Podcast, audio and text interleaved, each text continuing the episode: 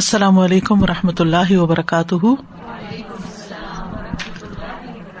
کیا حال ہے سب کا؟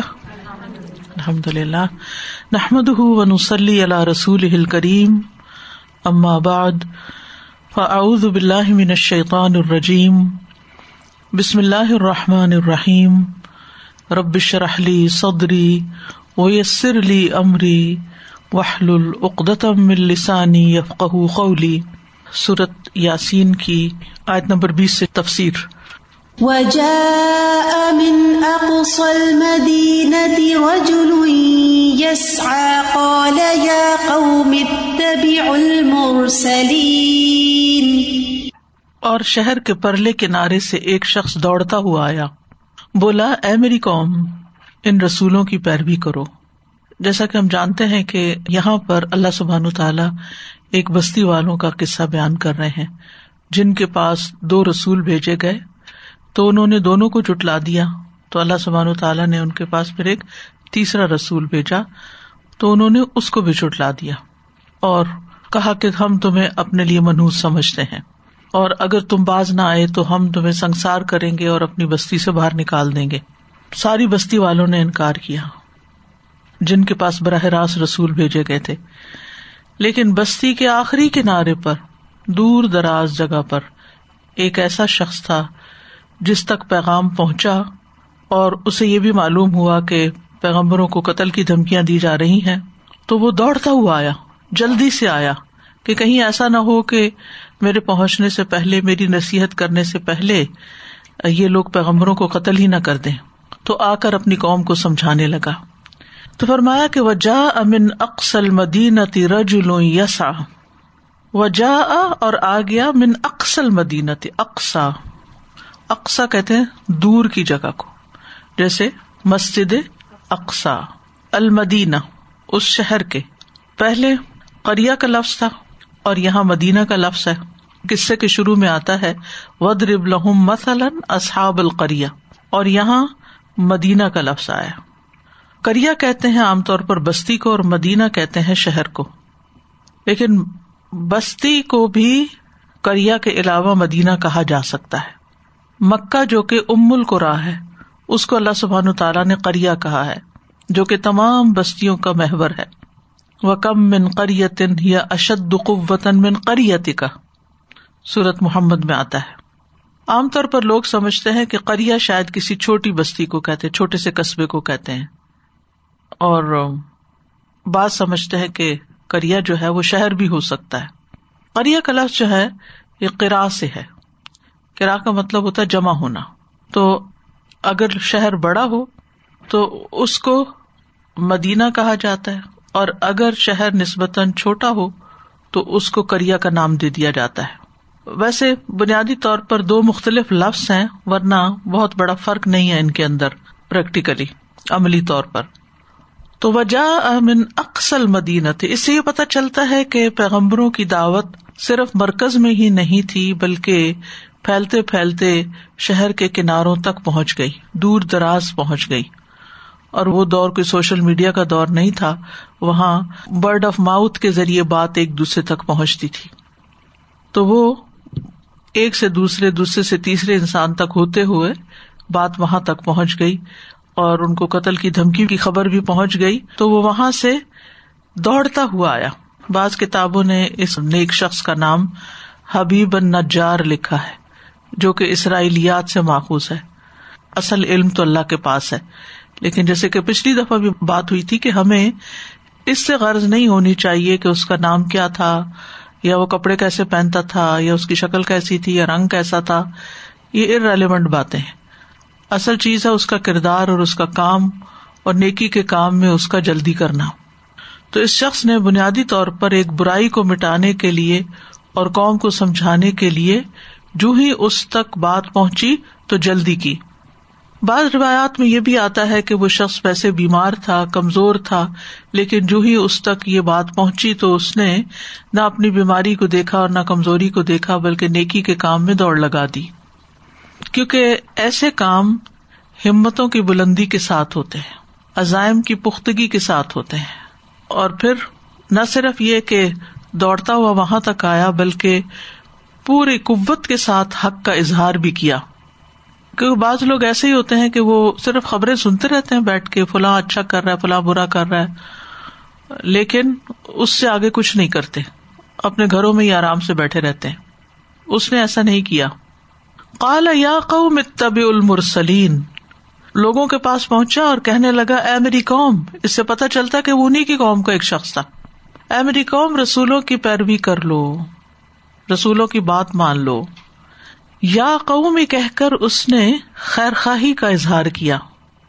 ان کو اپنا کہا، اے میری قوم، یہ اصل میں تھا یا قومی۔ نصیحت اسی وقت اثر انداز ہوتی ہے، فائدہ دیتی ہے۔ جب آپ کسی کا پہلے ٹرسٹ بلڈ کرتے ہیں، اس کو پازیٹو میسج دیتے ہیں، اس کو اپنا کہہ کے بلاتے ہیں۔ جیسے آپ دیکھیں، ابراہیم علیہ السلام نے اپنے والد کو جب میسج دیا توحید کا، تو کیا کہا؟ یا ابتی۔ اسی طرح یعقوب علیہ السلام اپنے بیٹوں کو بات کرتے ہیں تو، یا بنی یا ادہبو تو ہمیں بھی عام روز مرہ زندگی میں دوسرے لوگوں کے ساتھ خاص طور پر جن کی تربیت ہمارے ذمہ ہو، یا جنہیں ہم نے کلم حق کہنا ہو، یا جنہیں کوئی نصیحت کرنی ہو، یا جنہیں کوئی خیر کی بات کرنی ہو، تو ان کے ساتھ پہلے ایک ریپو بلڈ کریں، ان کو کمفرٹیبل کریں، ان کو اپنا بنائے ان کی خیر خواہی کریں اور پھر بات کریں۔ اور یہ صرف زبانی کلام ہی نہیں ہونا چاہیے، اس کو فائدہ کچھ نہیں ہوگا۔ یہ دل سے ہونا چاہیے کہ آپ دوسرے کے لیے وہی پسند کریں جو اپنے لیے پسند کرتے ہیں۔ کیونکہ مومن ہوتا ہی وہ ہے۔ تو یا پیروی کرو۔ یعنی جو کہہ رہے ہیں وہ کر گزرو۔ یہاں رسولوں کی اتباع کا اس نے حکم دیا۔ المرسلین، مرسل کی جمع۔ یعنی یہ رسول جو آئے ہیں تمہارے پاس، تم ان کی بات مان لو۔ اس شخص کی اس بات میں ہمارے لیے بہت بڑا سبق ہے۔ کہ جب انسان کے پاس کوئی نیکی کا موقع ہو تو انسان جتنی جلدی ہو سکے اس کو اویل کر لے۔ اس سے پہلے کہ وہ اپرچونٹی چلی جائے، وہ موقع چلا جائے، سستی نہ کرے انسان۔ تو اس نے اپنی جان کی بھی پرواہ نہیں کی اور اس کو معلوم تھا کہ ساری قوم خلاف ہے۔ ایک بھی میرا سپورٹر نہیں اس کام میں، قوم میں سے۔ پیغمبر تو اپنی جگہ تھے ہی، لیکن اسے نظر آ رہا تھا کہ یہاں ایک بھی بندہ ایسا نہیں جو میری ہاں میں ہاں ملائے گا۔ لیکن اس کے باوجود اس نے ان کو سمجھانے کی پوری پوری کوشش کی۔ اسی طرح ہمیں نہ صرف یہ کہ نیکی کے کاموں میں بلکہ خیر کی خبر سنانے میں اور خیر کے کام میں دوسروں کو لگانے میں، خیر کے کام کی طرف دلالت کرنے میں، کسی نیکی کی بات کی طرف رہنمائی کرنے میں دیر نہیں لگانی چاہیے۔ اور اس کی مثالیں ہمیں صحابہ کی زندگی میں بھی ملتی ہیں۔ اب جانتے ہیں سورت توبہ میں کا بن مالک اور ان کے ساتھیوں کا ذکر آتا ہے، جن سے نبی صلی اللہ علیہ وسلم نے بات چیت کرنے سے منع کر دیا تھا۔ اور پچاس دن تک ان کے ساتھ سوشل بائک آؤٹ کیا گیا۔ اور اس دوران کوئی شخص بھی ان سے ہم کلام نہ ہوا۔ حتیٰ کہ کا بن مالک کہتے ہیں کہ میں اپنے چچا زاد ابو قطع کی دیوار پہ چڑھا، ان کو سلام کیا۔ لیکن اللہ کی قسم اس نے میرے سلام تک کا جواب نہیں دیا۔ پھر جب پچاس راتیں پوری ہو گئی اور اس صبح فجر کی نماز میں نے اپنے گھروں میں سے ایک مکان کی چھت پر پڑی یعنی اوپر پڑی۔ تو میں نے ایک بلند آواز سے پکارنے والی کی آواز سنی جو کہہ رہا تھا، اے کاب بن مالک، خوشخبری ہو۔ پھر جب وہ میرے پاس پہنچا جس کی آواز میں نے سنی تھی، تو میں نے اس کے لیے اپنے کپڑے اتار کر اس کو پہنا دیے۔ یعنی وہ اچھے ہوں گے زیادہ۔ پھر میں چلا حتیٰ کہ جب میں مسجد میں داخل ہوا تو رسول اللہ صلی اللہ علیہ وسلم تشریف فرما تھے۔ تو طلحہ بن عبید اللہ دوڑتے ہوئے میری طرف لپ کے حتیٰ کہ مجھ سے مسافہ کیا اور مجھے مبارکباد پیش کی۔ یعنی اگر کوئی خوشی کا کسی کا موقع ہو تو اس میں بھی مبارک دینے میں دیر نہیں کرنی چاہیے۔ یعنی بعض اوقات وقت گزر جاتا ہے، تاخیر ہو جاتی ہے اور پھر ہمیں یاد آتا ہے کہ اچھا چلو ہم بھی عید مبارک کہہ دیں دوسرے کو۔ یا اور کسی کی شادی کی مبارک دینی ہے بچے کی ولادت کی مبارک یا کسی کے لیے دعا کرنی ہے، تو دیر اینڈ دین فوری طور پر نیکی کا کام کر لیں۔ رکھ نہ چھوڑے، کیونکہ دیر کرنے میں ایک نقصان یہ ہوتا ہے کہ بندہ بازوقت بھول جاتا ہے۔ اسی طرح ایک اور موقع پر عمر بن خطاب کہتے ہیں کہ ایک مرتبہ رسول اللہ صلی اللہ علیہ وسلم کا گزر عبد اللہ بن مسعد کے پاس سے ہوا اور ابو بکر بھی آپ کے ساتھ تھے۔ عبداللہ بن مسعد اس وقت تلاوت کر رہے تھے۔ آپ ان کی کراط سننے کے لیے کھڑے ہو گئے۔ پھر عبداللہ نے رکو کیا اور سجدہ کیا۔ تو رسول اللہ صلی اللہ علیہ وسلم نے فرمایا، مانگو، تمہیں دیا جائے گا۔ یعنی جب تم ایک لمبی کی رات کر کے اچھے سے رکو سجدہ کرتے ہو، تو سجدے میں دعا کرو، تمہاری قبول ہوگی۔ پھر اس کے بعد وہ کہتے ہیں کہ رسول اللہ صلی اللہ علیہ وسلم نے واپس جاتے ہوئے فرمایا کہ جو شخص قرآن کو اسی طرح تر و تازہ پڑھنا چاہے، جیسے وہ نازل ہوا تھا اسے چاہیے کہ وہ ابن ام ابد یعنی عبداللہ بن مسعد کی طرح پڑھے۔ حضرت عمر فرماتے میں نے اپنے دل میں سوچا کہ رات کو ہی میں عبداللہ بن مسعد کو خوشخبری ضرور سناؤں گا، جو رسول اللہ صلی اللہ علیہ وسلم نے دی ہے۔ وہ کہتے ہیں، جب میں نے ان کا دروازہ کٹکھٹایا، انہوں نے میری آواز سنی۔ تو انہوں نے کہا کہ رات کے وقت کیا چیز آپ کو یہاں لائی ہے؟ میں نے کہا کہ میں آپ کو خوشخبری سنانے آیا ہوں، جو رسول اللہ صلی اللہ علیہ وسلم نے کہی تھی۔ انہوں نے کہا، ابو بکر، آپ پر سبقت لے جا چکے ہیں۔ یعنی وہ پہلے ہی آ کے مجھے خوشخبری سنا گئے۔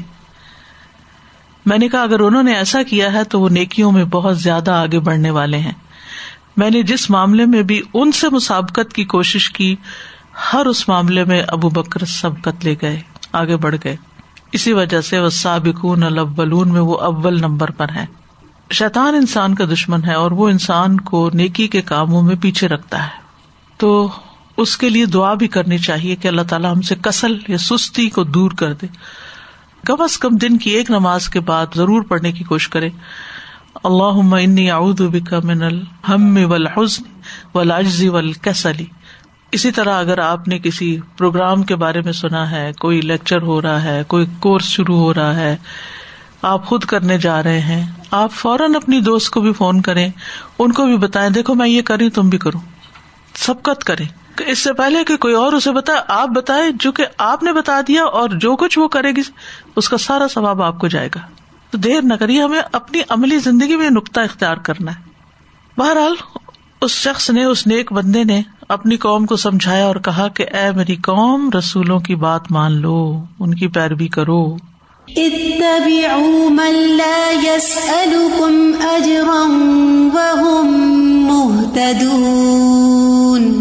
ان کی پیروی کرو جو تم سے کسی اجر کا سوال نہیں کرتے، جبکہ وہ ہدایت یافتہ ہے یعنی پیغمبروں کی بات مان لو، ان کے کہنے پہ چلو اور دیکھو کہ وہ تمہیں اپنے کسی دنیاوی فائدے کے لیے یہ بات نہیں کہہ رہے، یہ بات غور کرو۔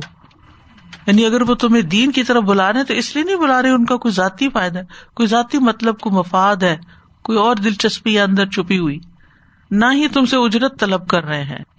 وہ تو سیدھے رستے پہ اور تمہیں بھی سیدھے رستے کی طرف بلا رہے ہیں۔ اتبی ملا یا سالو کو مجرا اجر کا لفظ جو ہے، ہر دنیاوی نفے پہ اس کا اطلاق ہوتا ہے۔ دنیاوی نفع، اجر، اجرت۔ اور وہ ہوتا ہے جو کسی محنت مزدوری کا حاصل ہوتا ہے۔ اس میں دولت، منصب، ریاست، سب کچھ شامل ہے۔ یعنی اجر میں صرف پیسے نہیں ہوتے، بلکہ کسی سے عزت چاہنا کوئی عہدہ چاہنا، کوئی مال چاہنا، کوئی فیور چاہنا، یہ ساری چیزیں اس میں آ جاتی ہیں۔ تو جب اس شخص نے یہ کہہ دیا ملا سلکم اجرن اجرن نکرا ہے۔ کسی بھی قسم کا کوئی اجر، کوئی بینیفٹ تم سے نہیں چاہتے۔ تو اس نے یہ بات واضح کر دی کہ رسول اپنی اس دعوت سے کوئی دنیاوی فائدہ تم سے حاصل کرنا چاہتے ہیں۔ ان کا اس کے علاوہ کوئی مقصد نہیں کہ وہ جس ہدایت پر خود ہے وہ تمہیں بھی دیں۔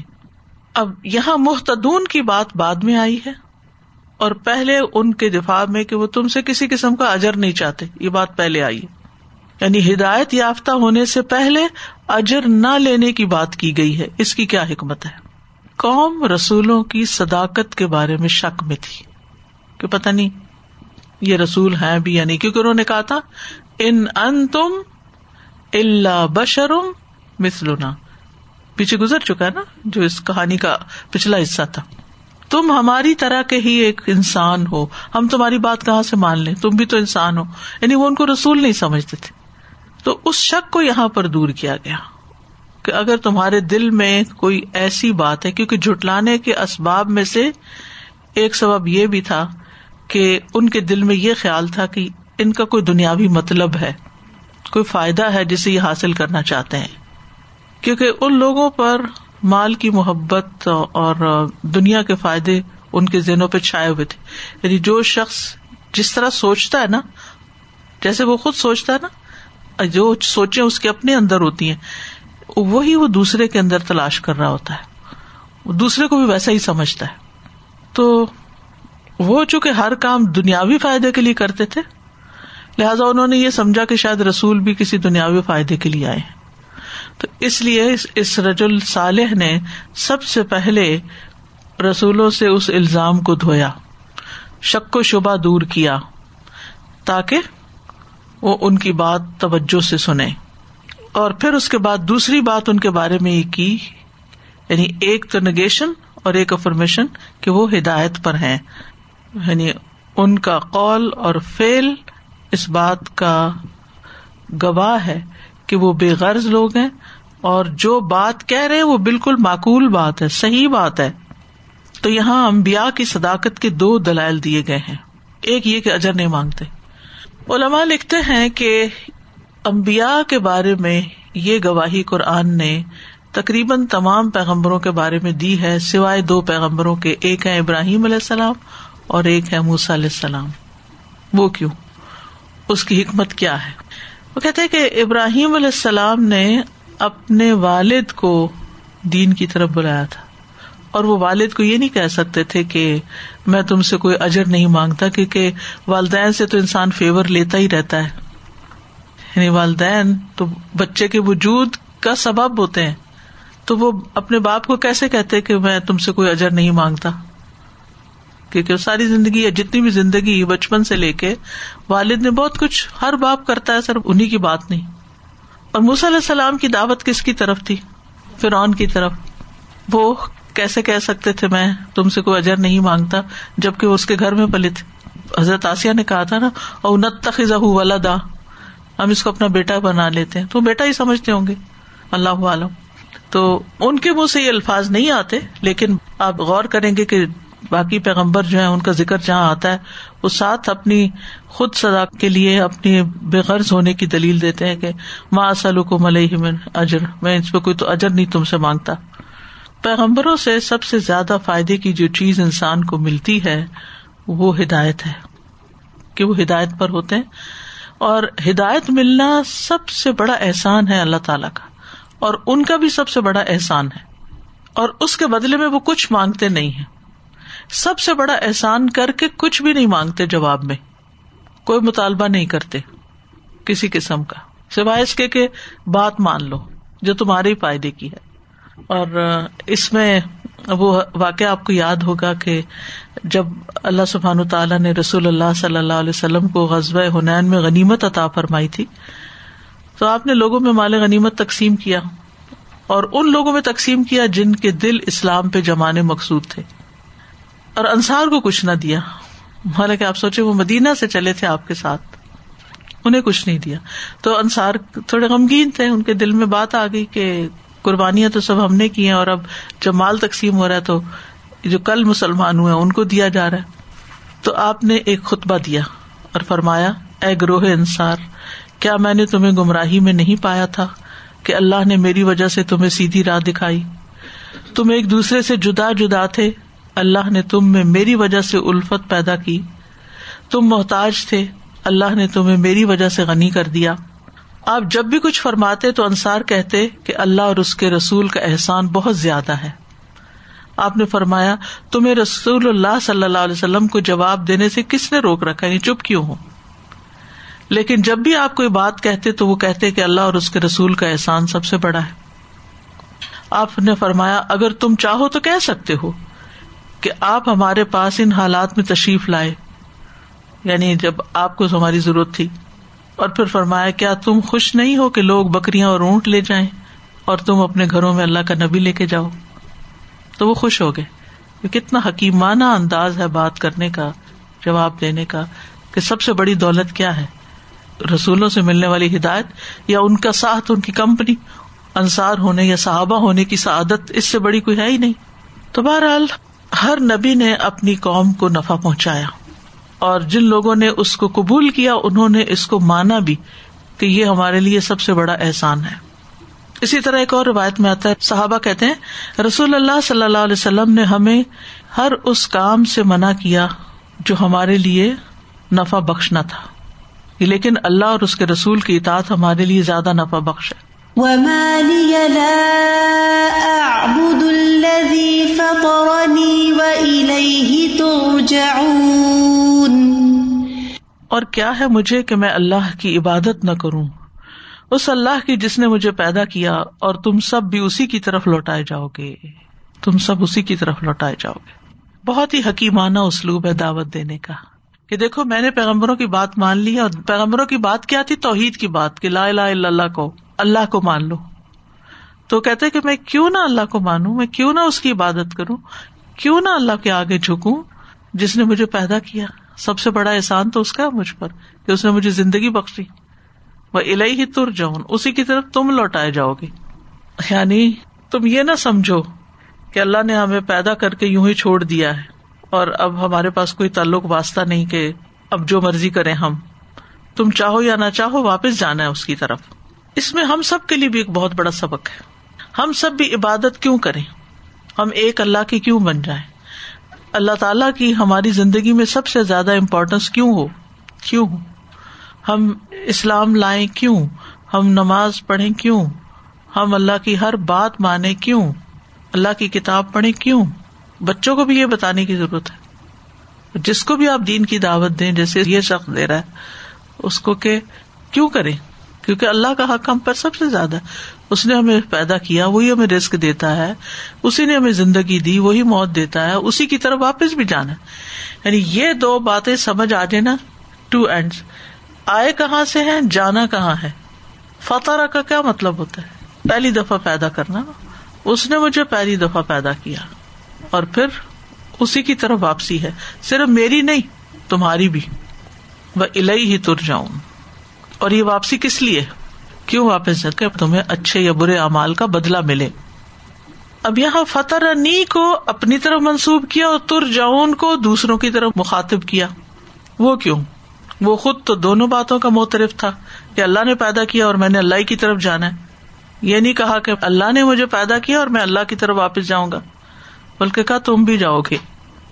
مطلب یہ ہے کہ اللہ تعالیٰ نے جس شخص کو بھی پیدا کیا وہ اللہ تعالیٰ کا احسان ہے اور اس پر شکر ادا کرنا چاہیے۔ یہ بات اس نے اپنے طور پر کہی کہ میں شکر ادا کرنے کے لیے اللہ کی عبادت کرتا ہوں کہ جو احسان اس نے مجھ پر کیا ہے۔ اور دوسری طرف وعید ہے وہ الہی ہی یہ وعید جو ہوتی ہے، یہ ڈراوا جو ہوتا ہے، یہ لوگوں کو برائیوں سے روکتا ہے۔ یعنی نعمت والی چیز کو اپنی طرف منسوب کرنا زیادہ بہتر ہے۔ کہ اللہ نے مجھے بہت کچھ دیا۔ اللہ نے مجھے سب کچھ دیا، میں اس لیے اس کا بندہ ہوں۔ میں اس کا شکر گزار ہوں۔ اور وعید والی چیز کو دوسروں کی طرف منسوب کرنا زیادہ مؤثر ہوتا ہے کہ پھر تم نہیں مانتے تو پھر ہوگا کیا تمہارا؟ بنے گا کیا؟ یعنی یہ چیز تاثیر کے لحاظ سے زیادہ مناسب ہے۔ اگر اس کو وائس ور سکے اور میں اس کی طرف لوٹ کر جاؤں گا، تو وہ بات نہیں رہتی۔ اب جو ہی اس شخص نے یہ بات کہی، اس کے بعد اس شخص کو پھر قتل کر دیا گیا۔ یعنی سب اس پر ٹوٹ پڑے۔ اگر ہم سوچیں تو ان چند لفظوں میں ایسے جیسے ہم ایک تمام مخاطب اور کال کرنے والا ایک سائیکل میں آ گئے فل سرکل۔ ابتدا سے انتہا یاد کرا دی اور می اینڈ یو کر دیا۔ یعنی no one is now excluded basically جیسے آپ نے کہا کہ بہت ہی حکیمانہ اسلوب دعوت ہے۔ اس میں پوری طرح انسرکلڈ ہے۔ کون ہے جو اس سے ایکسکلوڈ کرے گا اپنے آپ کو؟ اور پھر جب بات خود سے شروع کی فتح رنی تو جب کوئی ہم سے بات کر رہا ہوتا ہے وہ اپنے بارے میں کچھ کہہ رہا ہوتا ہے تو ہمارا مائنڈ ہمیں بھی ایویلویٹ کر رہا ہوتا ہے اچھا یہ تو اسی نے بنایا تو ہم بھی تو اسی نے بنائے۔ You know you start of walking and thinking along exactly تو اصول یہی ہے کہ جس رب کی طرف ہمیں لوٹنا ہے اسی کی عبادت کرنا لازم ہے۔ کیونکہ قیامت کے دن ہر قوم اسی کی طرف جائے گی جس کی وہ دنیا میں عبادت کرتے تھے۔ جس سے وہ دنیا میں محبت کرتے تھے۔ المر اما امن احبا یعنی وہ ان چیزوں کی وہاں تشبیح پیدا کر دی جائے گی اور وہ انہیں کی طرف بھاگیں گے۔ بعض لوگ سورج کی طرف چلے جائیں گے، بعض چاند کی طرف جائیں گے، بعض پتھروں کے بتوں کی طرف جائیں گے۔ یعنی جس جس کے پیچھے تھے نا وہ، اگر فکل قلوب کا لیسن یاد کر لیں۔ یعنی جس چیز کی سب سے زیادہ شدید محبت تھی ان کے دل میں، قیامت کے دن جب یہ کہا جائے گا یعنی ہر شخص اپنے محبوب کے ساتھ ہے، تو وہ ان کی طرف چلے جائیں گے، جس سے بھی وہ سب سے زیادہ محبت کرتے ہوں گے۔ وہ الہی ہی تر جاؤں